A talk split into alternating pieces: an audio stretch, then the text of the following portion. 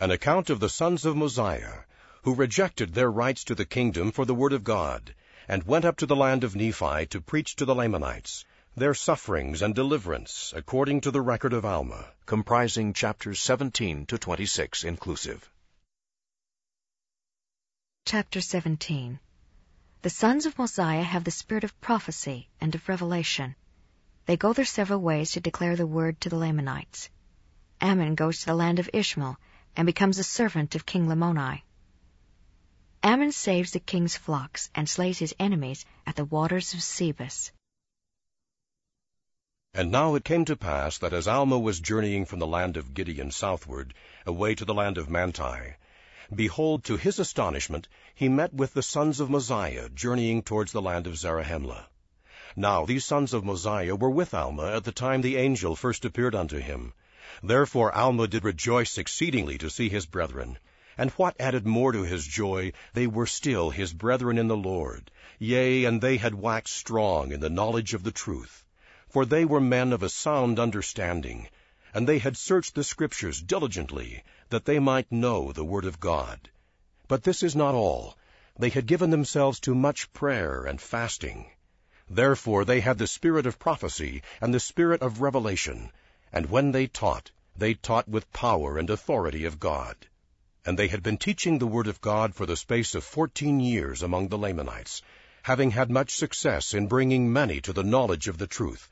Yea, by the power of their words many were brought before the altar of God to call on his name and confess their sins before him. Now these are the circumstances which attended them in their journeyings, for they had many afflictions. They did suffer much, both in body and in mind, such as hunger, thirst, and fatigue, and also much labor in the spirit. Now these were their journeyings, having taken leave of their father Mosiah in the first year of the judges, having refused the kingdom which their father was desirous to confer upon them, and also this was the minds of the people. Nevertheless they departed out of the land of Zarahemla, and took their swords and their spears and their bows and their arrows and their slings, and this they did that they might provide food for themselves while in the wilderness. And thus they departed into the wilderness with their numbers which they had selected, to go up to the land of Nephi to preach the word of God unto the Lamanites. And it came to pass that they journeyed many days in the wilderness, and they fasted much and prayed much, that the Lord would grant unto them a portion of his Spirit to go with them and abide with them, that they might be an instrument in the hands of God to bring, if it were possible, their brethren the Lamanites to the knowledge of the truth, to the knowledge of the baseness of the traditions of their fathers, which were not correct.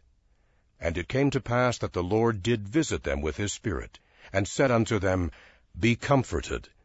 And they were comforted.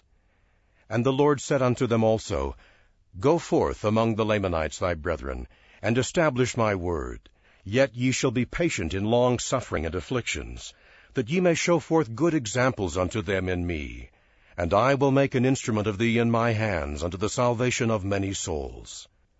And it came to pass that the hearts of the sons of Mosiah, and also those who were with them, took courage to go forth unto the Lamanites to declare unto them the word of God.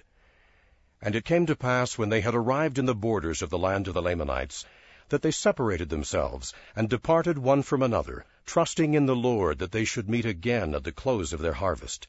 For they supposed that great was the work which they had undertaken. And assuredly it was great, for they had undertaken to preach the word of God to a wild and a hardened and a ferocious people, a people who delighted in murdering the Nephites, and robbing and plundering them, and their hearts were set upon riches, or upon gold and silver and precious stones, Yet they sought to obtain these things by murdering and plundering, that they might not labor for them with their own hands.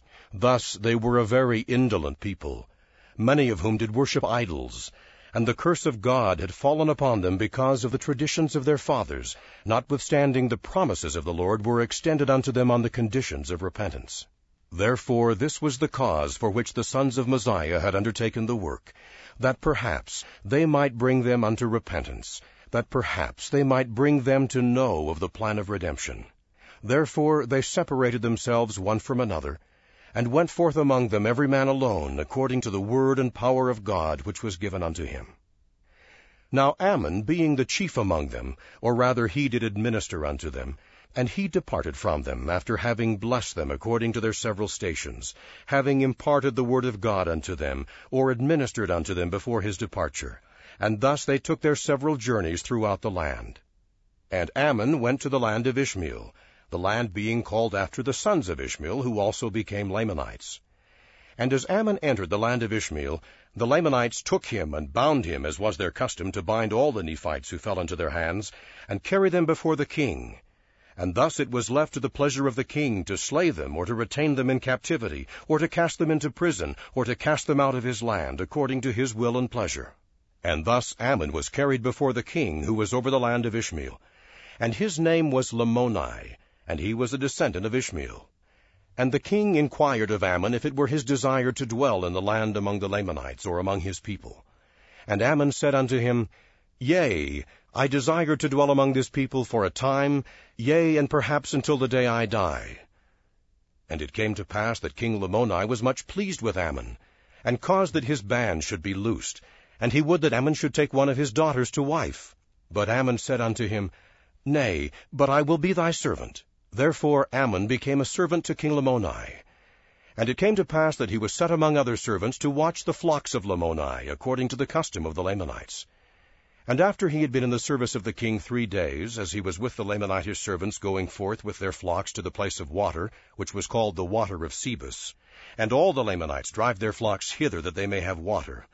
Therefore, as Ammon and the servants of the king were driving forth their flocks to this place of water, behold, a certain number of the Lamanites, who had been with their flocks to water, stood and scattered the flocks of Ammon and the servants of the king, and they scattered them insomuch that they fled many ways.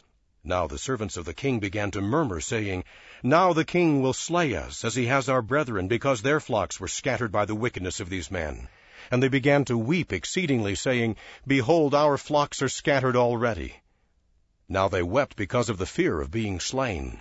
Now when Ammon saw this, his heart was swollen within him with joy. For, said he, I will show forth my power unto these my fellow servants, or the power which is in me, in restoring these flocks unto the king, that I may win the hearts of these my fellow servants, that I may lead them to believe in my words. And now these were the thoughts of Ammon when he saw the afflictions of those whom he termed to be his brethren.